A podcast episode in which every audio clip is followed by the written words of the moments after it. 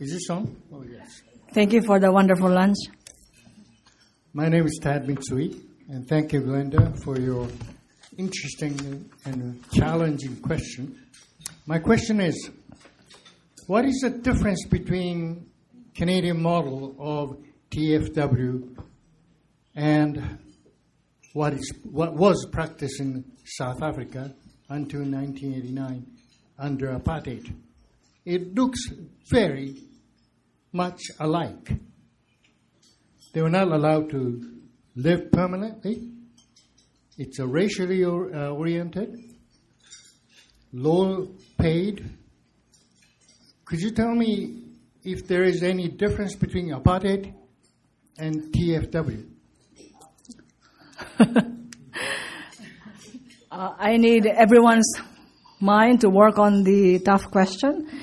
Um, honestly, I haven't gotten to the point of comparing the temporary foreign worker program to apartheid policy in South Africa.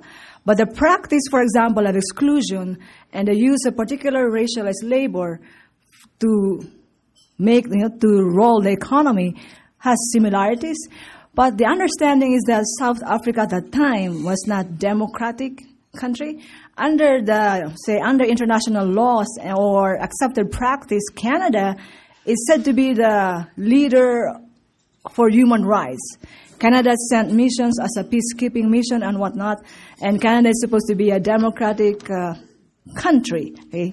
So there is no comparison in terms of the framework upon which the government attracts or invites foreign workers to Canada and to the apartheid. Apartheid was within. They're not considered foreign workers. They're part of South Africa as African citizens, but they're just black as opposed to the white, mostly by Dutch uh, descent. But in Canada, you have an official policy that actually attracts foreign migrant labor into Canada. The assumption is that it is by choice that they would like to Canada and they seek through different recruitment agencies to really come to Canada. Whereas in South Africa, they are part of the country, they're part of the state within. Although the practices could be the same of exclusion, uh, discrimination, racialization of labor has similarities, similar patterns. So um, I hope I answered the question. Good afternoon, and thank you very much for your informative talk. I'm Carol Beswick, a marriage commissioner. I provide many marriage services for uh, Filipinos, uh, Nepalese, um, immigrants.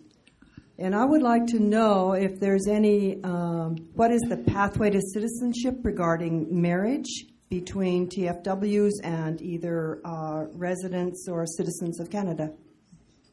That's a very good question. Um, although my research is on migration, I'm not an ex- expert on immigration law. but uh, in terms of uh, temporary, a temporary foreign worker granted a work permit for 12 months or 24 months, and in that time that they fall in love with somebody from the from the work or I don't know, maybe somewhere across the street or upon walking, you know, something magical happened between them, and assuming that they fall in love, the temporary foreign worker still has to complete this program. She um, she simply cannot take away that work permit because of you know marriage. So after the after the temporary foreign worker would have actually completed or before expiration of her permit, then there would be an application for sponsorship from the fiance or maybe a spousal visa. Uh, recently, there's been changes on this, on marriage rules between, you know, in Canada, which has been tightened. And that's as far as I could go. It's like in the United States, the fastest way to actually gain residency is via the fiancé visa. But how you actually transition from a work permit to that, it's different in terms of program. And uh, that's far as I could know. I'm not no expert on immigration law, and it's different depending on which uh, program you actually fall into. Good afternoon, and thank you again. Uh, my name is Gary Garbett. I'm with access foreign workers, working with employers to bring foreign workers into Canada. Uh, I understand that you're advocating for um, the transitional um, applications, such as in Manitoba. Um, is there any move by the government to bring that um, transitional format into Alberta or any other provinces? Okay, that's a very good question as, as well. In terms of uh, the provincial nominee program is under the jurisdiction of the provincial government. The with the different uh, arrangements with uh, the federal government and the provinces, each particular province in Canada uh, secures uh, designs their own provincial nominee program, and um, what happens in Manitoba is unique to all other provincial nominee programs in Canada, including Nova Scotia, British Columbia, all other provinces. So it is not a question of whether the, the, federal government would actually bring that sort of transitional work into Alberta, but rather the Alberta government, through maybe advocacy of people, business, and others, would actually make that as the issue. It is not, uh, I think, uh, a mandate of the federal government to change that for Alberta, but rather for Alberta to design the same kind of a program or similar that actually less restrictive as uh, what we have today. So I, I hope I, I, got that. Are there, are, there, are there any other questions? Don't be shy.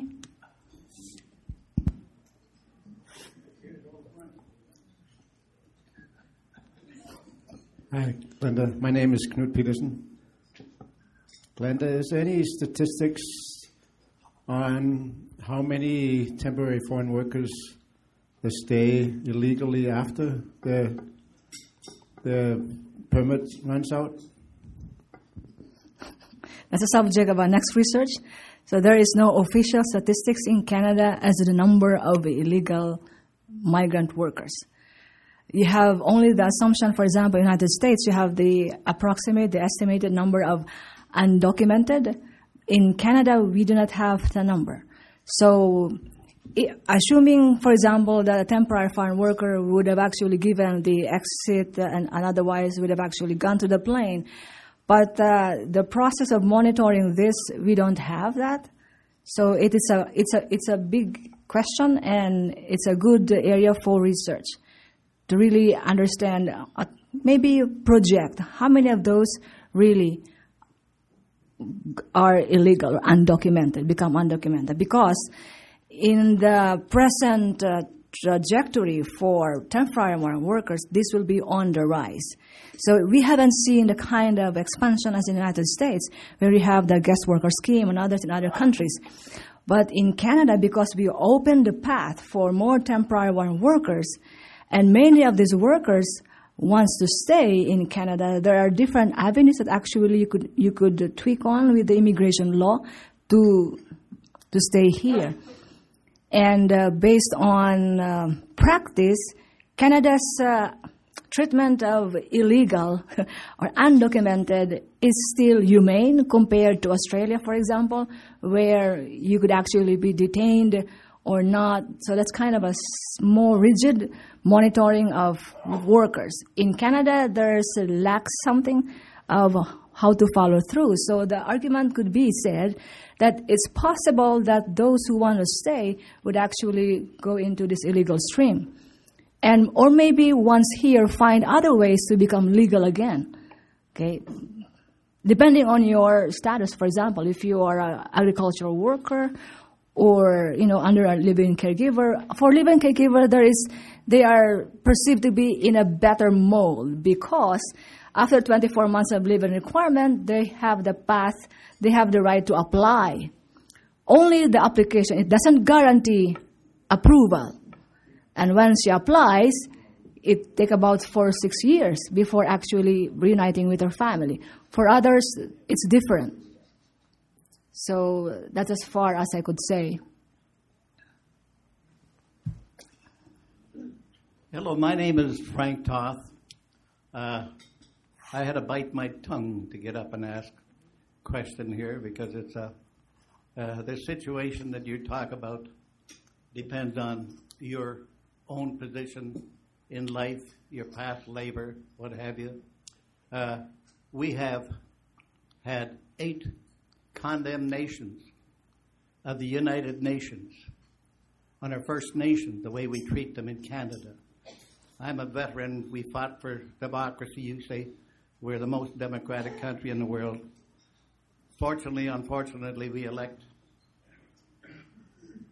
ideology parties that are looking after the rich of the country. Uh, our prime minister just donated nine billion dollar tax relief for the banks and big industries who are some using these same people that you're representing as cheap labor. The labor laws have been fought by blood and sweat for generations. Lethbridge is the origination of the eight day. The coal miners, I, I'm just saying that, that's a fact. But I just wonder, makes you think, uh, is this a ploy to reduce the strength of the labor unions in this country are being being sacrificed for the sake of ideology. When we announced today, unfortunately, today there are 120,000 people losing their jobs in important services in this country. All right? And the thumb, rule of thumb says that for every unemployed, there's 10 others affected, which means a million two hundred people are affected by this government's predication today to lay off all these people, okay? So that at the same time we come up with this subject that you're talking about, it makes it a little very, very touchy what the what your feelings and and and, and is going to be about what should we do about it. You're a brave person, well educated. Bless you for bringing the subject to us. It makes us think in the midst of an election, provincial. Thank you. Okay, I think uh, what uh, you're trying to say is that with the rising unemployment rate in Canada, what is the rationale, for example, of, or what is the justification for continued hiring of temporary foreign workers? Was that it? So uh, that's a very good point that you address. And if you look into the since 1966, for example, in the 1980s, for example, for the domestic worker program, there is there's been a lobby, for example, of uh, actually tying up these foreign workers into the national occupation list. That if supposed to be this kind of patient is on demand in Canada, then there should be a regular stream for them. And uh, as I said, you know, I think in the abstract that they could, they use the business model like profit maximization first, and the use of cheap labor is, a, is, I think, the way for increasing profit. You actually suspend or even train, for example, a little bit train for these foreign workers because they would sign a contract for two years with the minimum wage at $9 per hour or something, $10 per hour. When, in, when all other Canadians, for example, would actually be tied to that two year contract. So, in the business sense, it works for them because you know if I deflate your your your wage at ten dollars for for twenty years or for for two years, for example, then I, I, I wouldn't be subject to you know continued cost for investment for human train for human resource training or not. Now the issue is why do we still need temporary foreign workers when there is rising unemployment rate?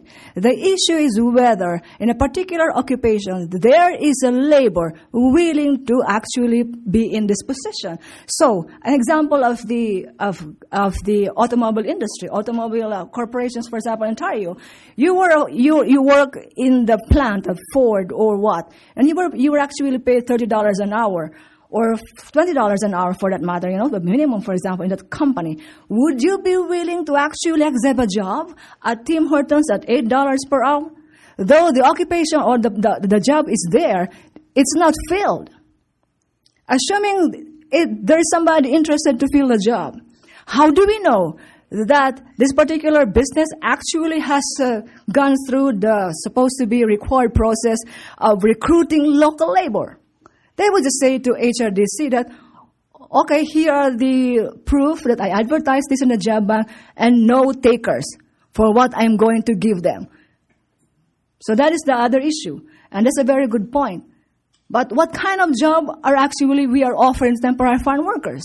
Would you compete to work as a job as a cleaner? Would you compete to work as a janitor, for example? Would you compete for a work in a, in a, in a, as an agricultural worker? With no rights, with no opportunity to organize? Would you do that? Now, the business sense would say, I can't find these workers who are willing to do this job. So I go for the temporary foreign worker program. So what kind of jobs are they actually taking? The jobs you don't like. Now, there's another program for high skilled workers under the international agreements with NAFTA, with whatever. So you could actually, they could, a company, like a global corporation, could actually source out an engineer somewhere there outside of Canada, but they actually don't go under the low, low skilled category we're talking about. So you're actually dealing with people here on a regular basis that actually you don't like to take on the job. And for the business model, for example, why would I stick, for example, a, you know, a, a person that I would train for a week and then, you know, leave my, leave the job because they don't want it? Whereas under the business sense, you're under contract for me as an employer to stay in this job for two years, whether you like it or not, because the work permit is tied to the employer, not to you. So the worker now is tied under the strict rules for stay in a particular position. I don't know if I answered that. Yes, you answered it very passionately. Thank you. Mary Shillington. Uh, I, we had the privilege at our table of sitting with Edwin, who's standing behind me here to, or sitting behind me to ask a question from the Access Foreign Workers, and learned some things about uh, what happens in more detail than what you were able to share. Uh, I guess one of the things I, I'm curious about is how can we, as citizens of Alberta, um, help the foreign workers who come here because they don't have many rights and and and they often probably are fairly isolated from from the rest of us unless we have some kind of contact through their employers. Uh, but uh, I'm a social worker uh, by training, and so it really bothers me that you know, they, they don't have hardly any rights and they're separated from their families for long points of time. And, and it concerns me about the, the caregivers and homes and the abuse that they face. We have enough women being abused, and that's really an important thing. So, have you got some suggestions for us as citizens of Alberta about how we can help in some way to, to change these situations? I'm going to run for election. Good. Which party?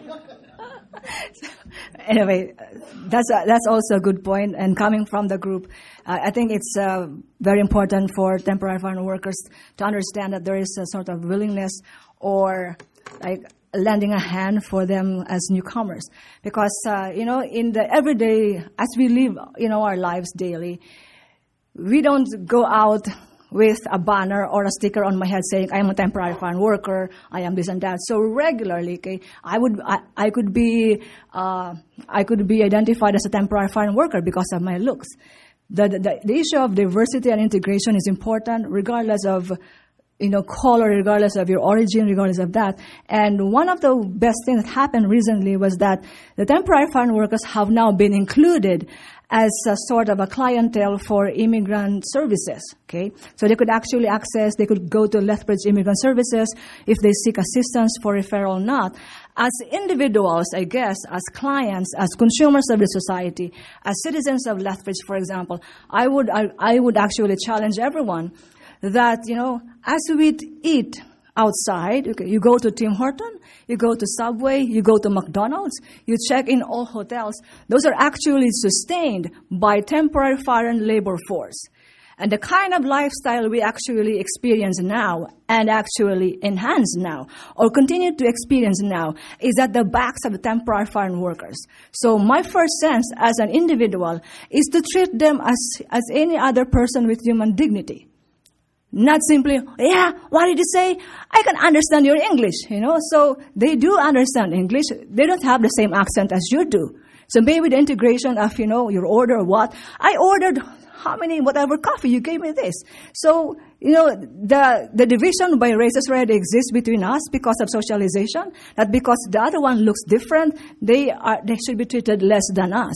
So what are the suggestions to do? As individuals, we could do that we could treat them the same way as any other human being, but actually has same kind of rights and respect to be to be given. The second is maybe in your own community, in your own workforce, if there's a temporary foreign worker out there and you know that they're isolated, maybe extend a helping hand to them, extend a hand because uh, I think a big smile is enough for a day. And on your own, if it's, we work on, I think, on a symbiotic relationship, if they may find some information that they may need, maybe to you it's trivial, but for them, the very small aspect of information is important. Guiding them where to go or not is important. So I think whatever do, what we do as individuals in our daily lives, there's no different from how we treat temporary foreign workers. Suggestion would be I could, we could have a consultation on how to do separate books. But we have a very good Lethbridge Immigrant Services here in town, and that's something to be proud of under Sarah Amis. So. Hello, my name is uh, Edwin, and, I'm with uh, Access uh, Foreign Workers. And I just kind of wanted to add a little bit in terms of uh, what the gentleman's question was because we deal a lot with the process of bringing foreign workers here for companies that are experiencing that shortage of labor. Um, the, there is a lot of criteria that go into that through the government. So, number one, when you're bringing a worker to Canada, that wage has to be reflected the same as to what you would pay somebody else. So you're not really eroding the wages because you have to reflect it. So if you're paying 12 bucks an hour to somebody here, you have to say, okay, we're paying 12 bucks an hour. Number two, if they are applying to a place where, let's say, um, they do have some sort of, um, uh, what should we call it? Like, say, for, for example, Maple Leaf Pork, um, you have to be a member of um, their, because um, the, the gentleman before was alluding that you know, that was kind of eroding being part of um, the union. That's right. But when you come in, you have to be part of that union and pay your dues as well. So you have to accommodate. You have to be a part of that if they're bringing you through that. So you don't really erode that. Where where you do see the abuse is when an employer takes advantage of that person. Edwin, do you have a specific question? No, I, was, I just wanted to add okay. a comment. Okay because so, there's a few other people. So sure. Okay, I don't want to cut you off, but no, and yeah. as well, and as well, uh, in terms of Im- immigrant, like if uh, there's a foreign worker that needs help, right? You can go to the Lethbridge Immigration Services. There is somebody there that actually does work with foreign workers if they have any concerns or anything like that. Thank you. Now, with regards to that uh, complaints, the the underside is that uh, foreign workers who actually show particular interest in advocating for their rights uh, they, the, the, the, fear of uh, being deported, the fear of not being renewed is always out there. So, in many ways, many of them would not actually seek uh, redress for the abuse. Uh, we, we have one class action suit now in BC with Denny's. It's the first time. So, let's see how it works about the group of temporary foreign workers, also led by Filipino um, migrant workers in BC.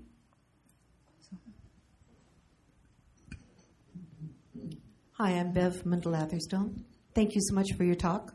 If you want to run, I can uh, tell you that you could you could run for the NDP. um, I'm joking. With with all the cutbacks now, with all the people who've lost their jobs, ten percent of funding lost to CBC, and all kinds of federal workers are losing their jobs, and um, uh, the loss of our Human Rights Commission. Um, and Prime Minister Harper's attempt to break the unions, like with Air Canada, um, it, it, looks like this modern day slavery is just part of the plan to reduce reduce wages and increase the gap between rich and poor.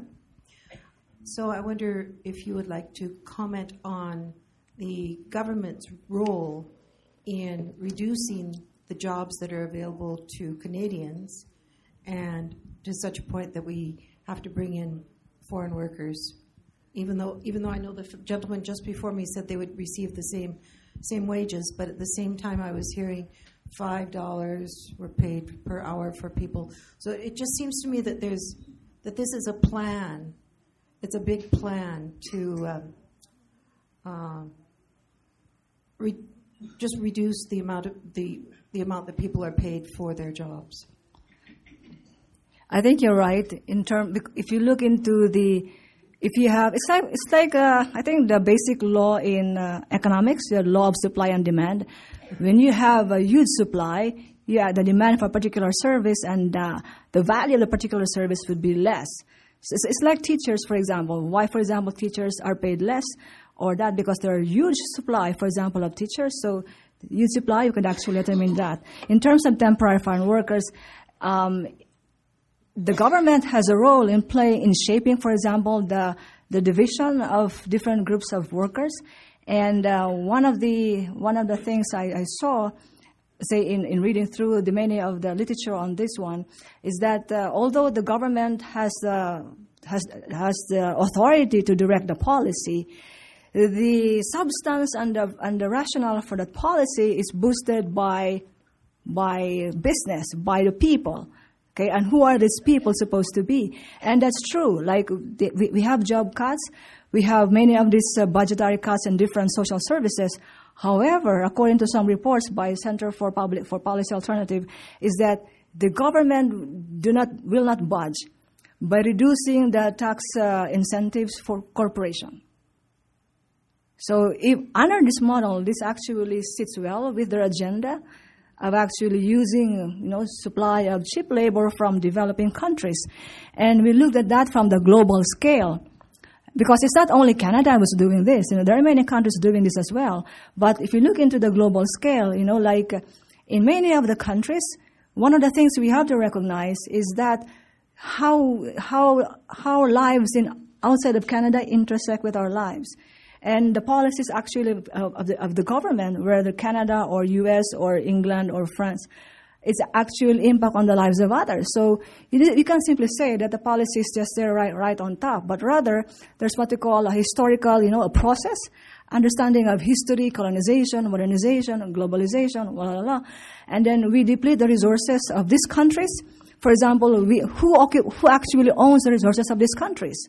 Okay, now there's a, uh, a return, say, a, a runabout of these workers because there's none there left in the country, for example. Then they only have their labor power to actually exchange for a better life. So they do migrate, and migration sets many of these borders, many controls on who of them would be able to do, and that's true. Um, because we, we actually have instituted an unfree labor, so we have many practices akin to modern day slavery particularly live-in caregiver program is an example. Okay, and they always make the argument that there is a demand for live-in caregivers because mostly the members of parliament actually benefit, and even us consumers, for example, in Canada, citizens, because we benefit from the program, we don't say much about the program. So it takes temporary foreign workers and other former temporary foreign workers to advocate for their protection and welfare. Because as citizens of Canada, we don't do that because we benefit, we enjoy the service that they do give us. Instead of paying, for example, $1,000 for one kid, X number of hours in a regular daycare, for a live-in caregiver, you do that times two. So it's a, it's, it makes sense. It's like, it's like your dollar store. To get more, you know, for less. So, uh, Thank you. Uh, please join me in thanking Dr. Bonifacio for uh, talking today. Thank you very much. And thanks everyone for attending and for your questions.